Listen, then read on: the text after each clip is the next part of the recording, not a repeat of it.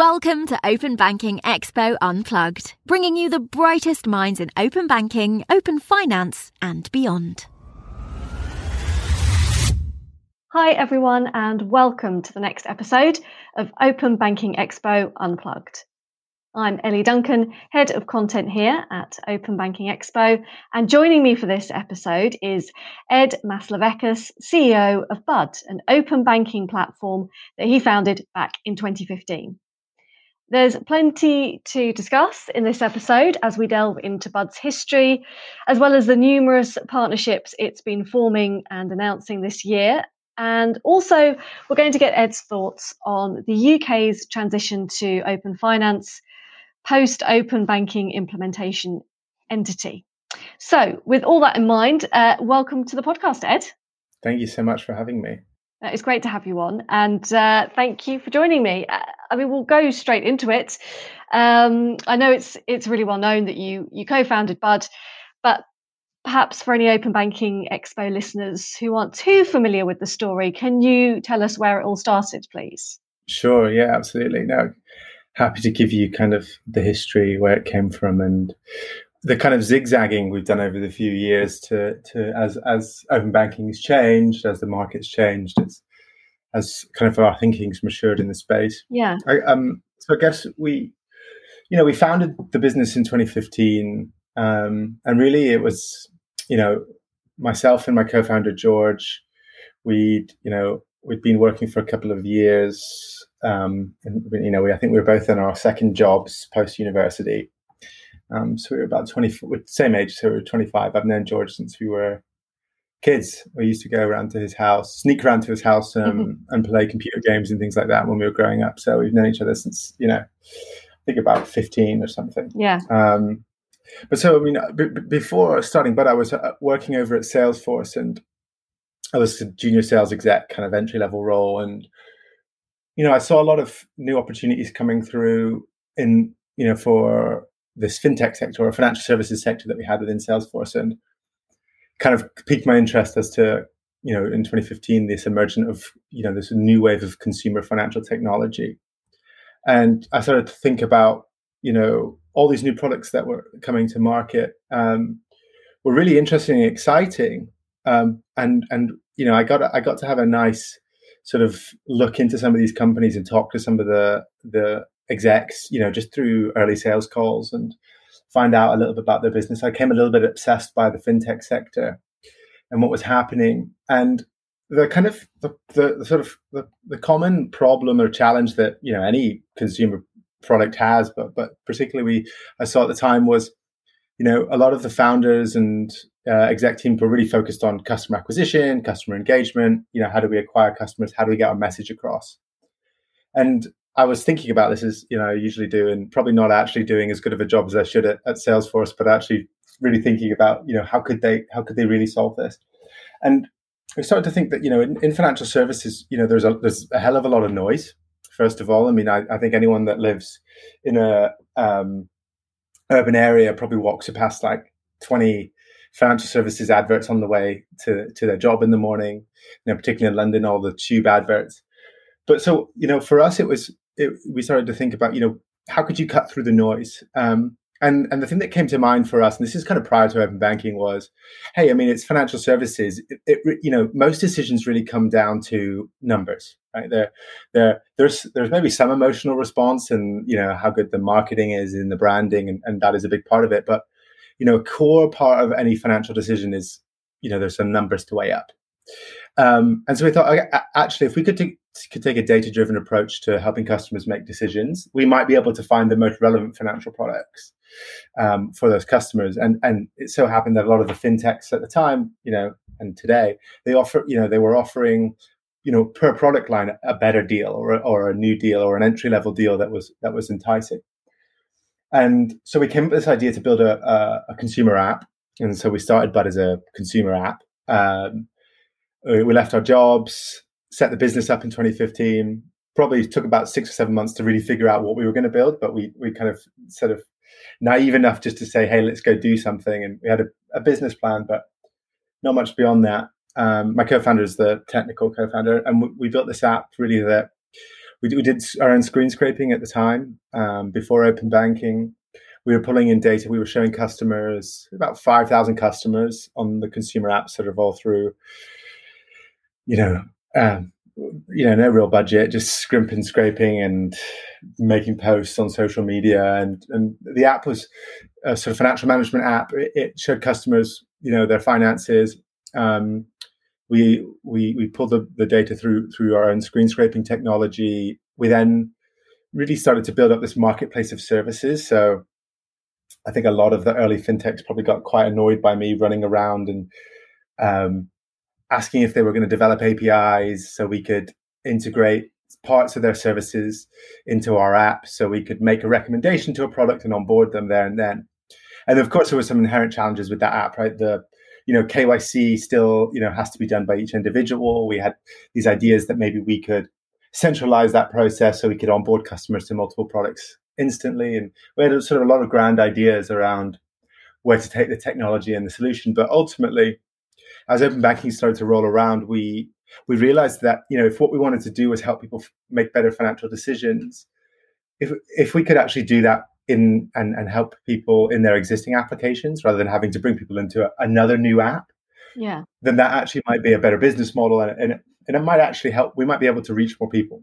You know, so kind of it was it was sort of end of 2016 2017 when we kind of started to make that turn towards the B2B side. And we started to engage with a number of different banks. And that's when we started working with HSBC.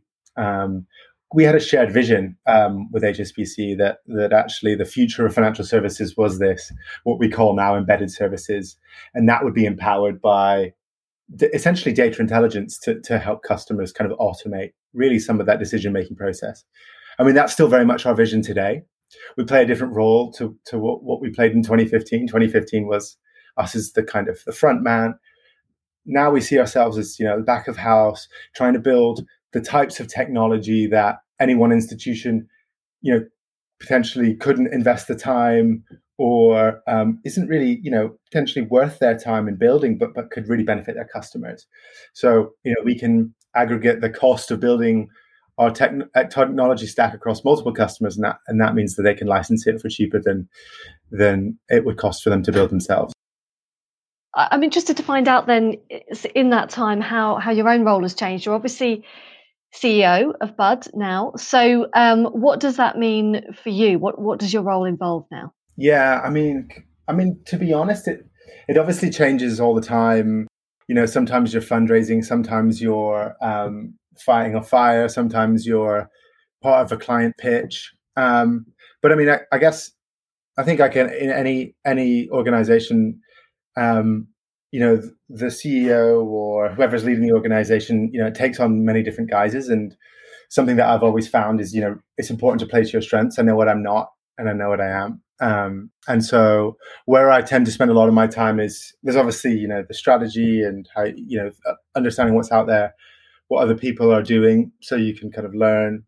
Um, working, I work directly with the design team, um, because I think that's an important part of of of of our mission, and we've always been very kind of design centric. In in you know, comes from having a consumer background, but but actually, you know, I think a lot of you know you can build the best technology in the world, but if if you can't present it to um, your either your client and their customers and ha- help the client with that part of it, then it, it falls down very quickly. Um, yeah, and and again, you know, a lot of you know, I'm, i come from a sales background, so I work very closely with um, the sales organization. You know, I do, I still do on a lot of business development conversations, uh, strategic partnerships. So we have two levels of strategic partnership. One is um, the the the the um, the kind of sort of marketplace or the embedded services side, and the other side is the distributors of our technology, so other types of platforms, and getting embedded into those. So I tend to work right now more on the um, the sort of strategic distribution partners opposed to the marketplace partners. But what that means is I don't actually work on the the deals themselves. I just sort of speak to our chief commercial, and, and he works on those. So um, yeah, I mean, it's just it just varies day to day. Um, answering emails, jumping on calls, all sorts of stuff. So you know, not too dissimilar to anyone else's day, I guess. It's just you have your your reports and, and you work them, and then I quite like being working with. You know, I don't think we really work in a formalized sense in in, in Bud in, in that you know it's not only that you work with your direct reports, but you know you work you work with everyone and and kind of we come around and come together on different projects. I guess it's agile methodology. I'm, I'm not. There's no big trade secrets there. Yeah, well, well, let's pick up then on on those partnerships that you mentioned because you've announced a number of partnerships mm-hmm. this year. Um, and in May, uh, there was the announcement that First Direct was adding a transaction details feature to its mobile banking app uh, with Bud. So, can you tell us how that that sort of rollout came about and and what it's it means for the bank's customers?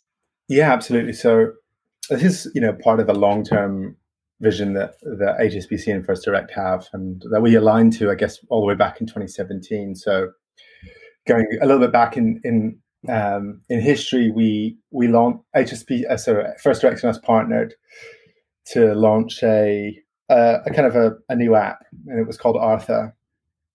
And what that app did was, I mean, it was not too dissimilar to um, uh, the app that we, we launched in, in 2015, but it was you know branded. It looked like First Direct, and we, we brought in I think about 15,000 First Direct customers into that app. Yeah. And what that did was it gave the customer a whole host of financial insights. You know things like you know the you know spending trans, uh, insights, um, you know cash insights, you know sort of seeing your data cat- categorized and really kind of that challenger experience. And then the, the, for me, the most exciting thing about that was um, that, that application that we launched with Arthur and uh, with it, with First Direct even was we had a marketplace of other services in there, and that this is part of the the vision that we we share um, with with First Direct, but also with some of our other partners. Um, is that you know this the the future of financial services is really about kind of actually having a, a your money um, life be stress free and automated. You know, you don't need to be, you know, pouring through hundreds of documents to make good financial decisions. That's what we believe. And so what we had in there was actually a marketplace of non-HSBC services. So you could find and see, you know, loans, credit cards, insurance products from people that you know HSBC had no real affiliation with. Um, it was just this this idea that you know what HSBC wanted to offer was the customers this this um, kind of homogenized experience across across their money, and and so we tested that out, and it was it was quite successful. I mean, of course, you know we go back. You know, if we're thinking about open banking is the enabler for all of this, the ability to you know leverage data to share it between different organizations on the customer's behalf to get that enrichment to pass data from one um, organization to another so the customer can quickly onboard to these products or else it, the experience kind of falls down. Um, but you know if you look back then you know the open banking was still a bit janky in its experience. The flows didn't always work. Um, and so it was really a test for both organizations. A we did the we, we tested this in a regulatory sandbox the second um, fca sandbox um, to see if you know this makes sense, if this if if this works, if the regulation can can kind of make sense of you know a, a, a bank as a distributor, and and so yeah, it was quite successful, and then that led into this roadmap of now us um, being our platform being integrated into HSBC's stack, which is then fed through into First Direct, and so now you can see in the First Direct app. Um, your data categorized. You can see, um, you know, your merchants, um, and we're building up a bunch of insights that will will begin to show more and more to the customer, and then eventually that will be leading into the the embedded services world of, bringing new services in, into the app to, to kind of help you to manage your money better and, and automate a lot of that experience. Yeah, that's a really exciting partnership then, and um, and I guess it was quite um, a milestone in a way, wasn't it? When when Bud and, and HSBC sort of formed this partnership because there was, I guess, there was quite a lot of scrutiny, wasn't there, on whether these kind of partnerships between the new um, fintechs um, with all their innovation, um, and, and, then you've got you know the incumbents with all their legacy tech, whether that could work or, or not? Did you did you sort of feel the the kind of um, a bit of pressure there, or, or was it just something a partnership that you knew would work for both parties ultimately? Yeah, I mean, I think like any partnership, it comes down to people, um, and you know, again, having a shared vision, having a, a good uh, sponsor that can help get things through. The thing about working with large organizations is there, there's many people, there's many different competing interests in an organization, and that's not done out of any sort of selfishness. That's just done because you know it's a huge. There, they, there are you know HSBC organizations like HSBC are vast, and so the important thing is again to have that shared mission, and then from there just be aligned with with your key stakeholders and and keep the the communication open. And of course, we we act we act in different ways. Um, but there's things to learn from both sides. I think you know, you know, in 2017 we were like 15 people. We had this teeny little office in in, in Brick Lane. Um, we couldn't believe him. We had some of you know a whole bunch of different banks coming into that place, and then meeting with us, and and you know, being quite frank, we had mice scuttling around on the floor, and and they came in and and and and they after they walked, you know, many different banks came away and walked away from meeting us in this office, which which we were like, oh goodness, we didn't really think anything of it at the time. It was just normal to us. But looking back, it seems a bit crazy. And they they thought, yeah, let's let's work with these guys. So so you know, I think we have to give these organizations their dues. You know, they they they they they can work with you know different organization sizes. Um, but I think from the fit, you know, there's often I think from fintech and and I guess in in sort of any young company, a bit of you know you have your arrogance like we know better, right? And I think the the approach we took always took was like we need we've got stuff to learn here too. You know, we didn't know how to be an enterprise company to to to sell to enterprise to have all the policies in place that they needed, and sometimes it felt a bit ridiculous some of the things that we had to do, but actually. You know, now that we are working with more and more organizations, you know that that hard work up front has paid off because you know they say, "Do you have this policy and do you have this accreditation?" and tick tick tick, and so I think all those things are, are quite important up front. But Uh, and I think I'll just add to that is, you know, now that we're seeing, you know, that we're starting to work with not only banks, but, you know, the sort of mid-sized fintechs or, or very large fintechs in some cases. And, and so I think f- for us, it's quite an exciting time that, that we now realize that the, the technology we've been working on has wider application beyond just sort of, you know, core six or seven customers. That, um, I guess uh, it was it'd be interesting to hear about another partnership actually that you announced this year, mm. which is with um, Nordics-based payments firm um, Enfuce. Uh, we actually had mm-hmm. uh, the CEO of Enfuce, Monika Liikamaa, on the podcast a few months ago. She she is great. So, um, what can you tell us first of all a bit more about what, what that partnership is and and kind of what you hope to achieve through that? Yeah, I guess I'll just talk generally about first of like you know what we're trying to do. And you know yeah. the reason why i guess it's good to give the history is you know our, our vision of what we think of what we're trying to build from a financial services perspective hasn't really shifted. Um, we've accepted that we have to play a different role in it and that we've we we we were very excited by that role um, and we think it's a very necessary role. Um, so you know taking it all the way back you know we, we had this idea that um, when we make these type of partnerships it's really about we think that if, if what we do at bud is focus on understanding the customer through through the lens of their transactional data then we can bring a whole bunch of relevant tools um, and services to that customer. So you know similar to the to what we've done with enfuce is because we can understand um, our platform can understand you know the customer's transaction history the you know where they've been shopping, where they've been spending, what they've been doing. We can then partner with someone like Enfuce to to add in um, some carbon metrics and, and to to those transactions, and doing that together, we can build up a, a picture of you know what the carbon impact of their spending and their and really their lifestyle is because you know we we think you know that's you know uh, both a strength of ours and a and a challenge is that that transactional data set of, of a that we hold through our main current account and other accounts and credit cards, etc. It's just such a deep, rich data set that there is so much you can understand about your past, you can understand things about your future. You can you know it, it gets you know quite quite big quite quickly which is also the challenge of you know security and and and, and keeping people um, safe and, and and private. But but actually you know to you know this is really uh, an exciting piece for us because i think you know when we thought about the types of marketplace and embedded services in 2015 we weren't thinking about quite frankly carbon tracking. And and that's a that has a bigger impact you know on on the world than than just uh, you know is this person getting the most optimized loan?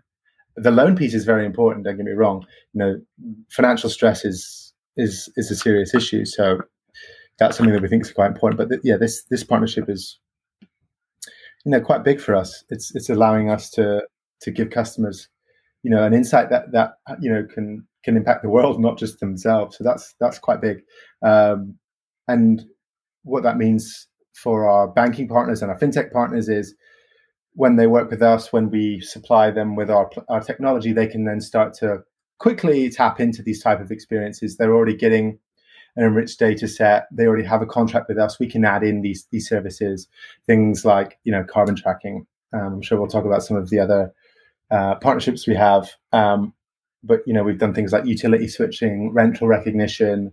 It's just around you know making this financial world make sense. Carbon tracking, slightly out of the financial world, and um, you know even bigger. So so quite exciting for us. Yeah, that's an exciting element, I think, because um, I, am sure it's something that we'd all be quite interested actually to find out our, our own kind of carbon footprint, um, and maybe some of that data would, or maybe ignorance. well, but, you know, true, yeah. Actually, you know, the responsible, the right thing to the right thing to do is is to yeah, is to kind of start to understand the impact and yeah, maybe do something about yeah, it. Yeah, absolutely, sure. and. Um, as you said there, there's there's another trans, um, partnership, sorry, that uh, it would be interesting to hear from you about, and that's um, really recent one actually with Minna Technologies, and that's around like subscription management tools. So I was wondering what's what is Bud's role in that particular partnership? Yeah, again, it's just, it's it's a similar role. So so where we see ourselves is where you know we're what we believe is you know we're market leading in in understanding what what exists in that transactional data, so we can pull out you know traits, metrics, uh, insights on the customer. We can start to help predict what what what things might happen in the customer's future, all sorts of stuff that so the customer or the or the business can can help give give a better service. So with the with Minna, um, you know, again the um, a very similar role. We, we're pulling out and and you know we're you know in that case we're supplying to our customers um, a mixture of either data aggregation or just data enrichment. So, you know, in some of our customers, we don't we don't we don't even have to supply the data aggregation, or and we can also do the the data enrichment on their own um, transactions. So we we we actually it's kind of an important part of where where we've been building is you know we we believe that you know our role is is really to to play that that kind of insight partner to to transactional data, whether it's aggregated by us or not. You know, we understand the world is is busy. There's lots of aggregation players. There's lots of customers with their own their own data that needs to be enriched. Um, and then so we can then again similar to how we we've partnered in the past. We can then bring in to our customers the, the subscription management, and we can identify the transactional uh, key key transactional points, and then Minna can take over and then help to manage the um, that those kind of regular, you know, as, as, we call them internally, we call them regular regular spending, you know, reg, or regulars as we call them in our our test app. Um, and then you know Minna can act on, on the customer's behalf. So it's it's a, it's a really nice partnership, and you know for us, all the insight to make good decisions is, is in there in the data. It's it's our job to pull it out, and then it's a job of our partners to to create essentially apps or applications um, on top of the, those data insights. So we we typically provide the insight and the trigger. You know, we're we're working on stuff to understand not only just data triggers, but but what things might happen in the customer's future. Then we can pass off to the partner on the customer's behalf and say, and they can they can take the they can help the customer take action, which is really exciting. It's for us, it's this step by step approach to getting to this fully automated financial world, and and you know the the application layer is sort of step three. Step two is the insight. Step one is obviously get hold of the data, clean it, and you know in in that you know three step piece, that's kind of how we've seen open banking mature over the last sort of three or three year, three or four years, really.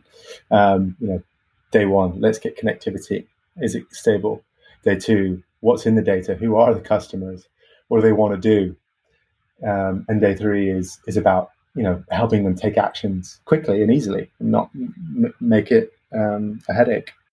Um, I know we've focused so far quite uh, quite a bit on Bud, uh, but it will be um, helpful to broaden the conversation out a bit because I want to find out. Sure. Um, you know, we know the open banking implementation entity is nearing the end of its roadmap, and um, I guess there's quite a few questions within the industry about sort of what comes next.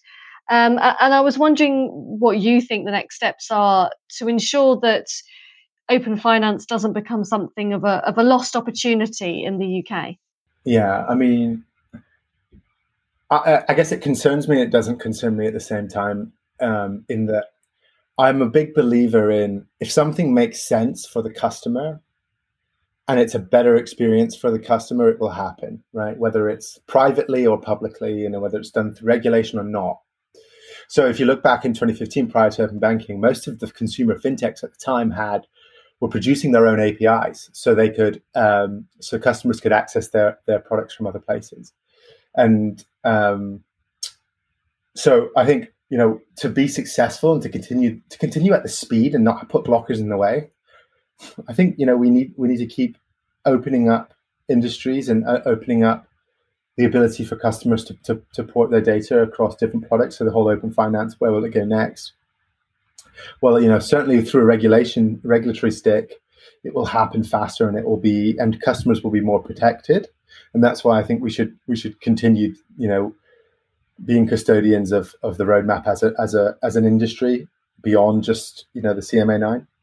So that's I think quite important because I think everyone who is regulated should play plays a plays a part in in in, in safeguarding customers, and they should well they should anyway, and, and that, that that's a responsibility. And so part of this openness and this transparency and this ability to port data is protecting customers because the alternative is you know you do it in an unregulated way which has been happening in, in the states we've just seen obviously the um, we've just seen the you know looks like they're going to start putting some regulation in place or there's certainly been a letter right, from biden so that that's great um, i mean don't get me wrong that what the technology providers in the us have done has been fantastic given the the limitations and the challenges and and it's and it's made um, and, and it's made that that whole industry of fintech, you know, be able to come about. It's mean that loan origination and mortgage origination, um, especially for people with thin credit files in the US,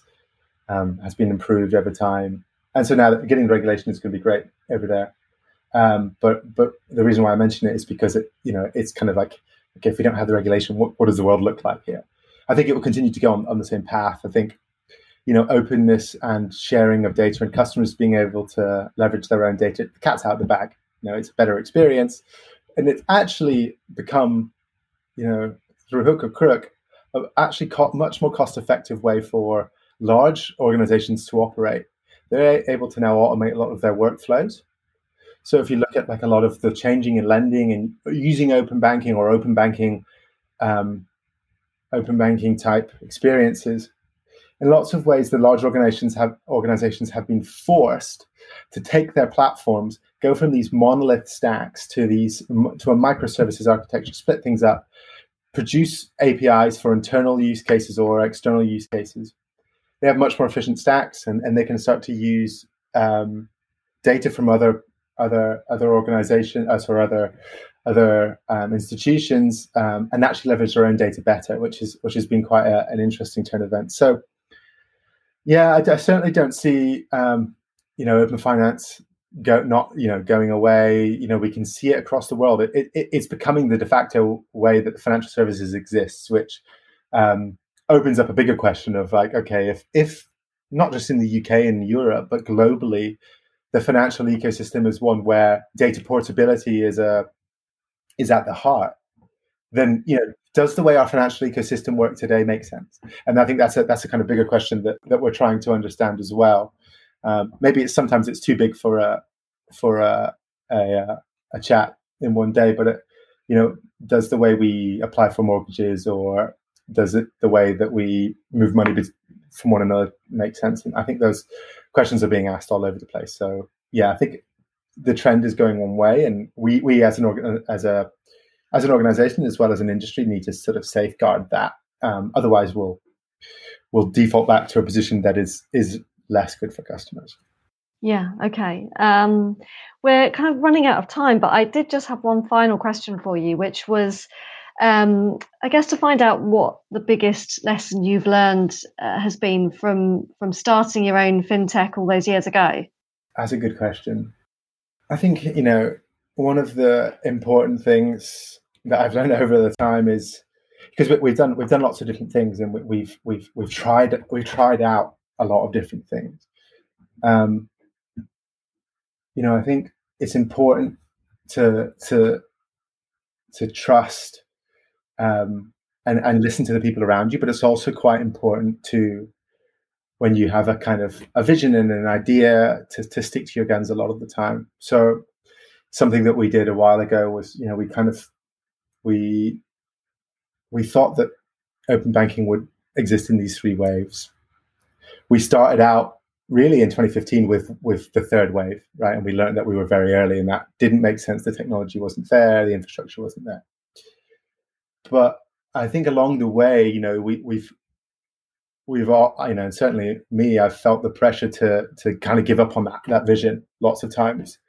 Um, and now that we're kind of moving into this sort of second wave of open finance, you know, not just in the UK but around the world, you know, we can see that actually, what you know, some of the ideas that we had back then, um, although not fully formed, were were pretty much spot on. And and actually, while we've gotten to a very good place, I think you know, if we'd been so, if we'd been confident in our position from from sort of day two, then then we may have got to where we are today a bit faster. But you know, obviously that's hindsight.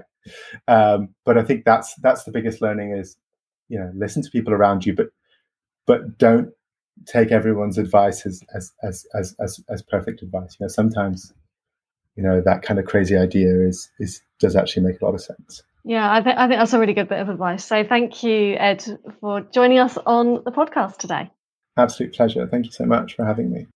A huge thanks to Ed for joining me today, and thank you all for listening. Please do visit the on demand section of openbankingexpo.com where you'll see plenty of other podcast episodes, including the one I mentioned during this episode, where I spoke to the CEO of Enfuce, Monika Liikamaa. Until then, join us for next time. Goodbye for now.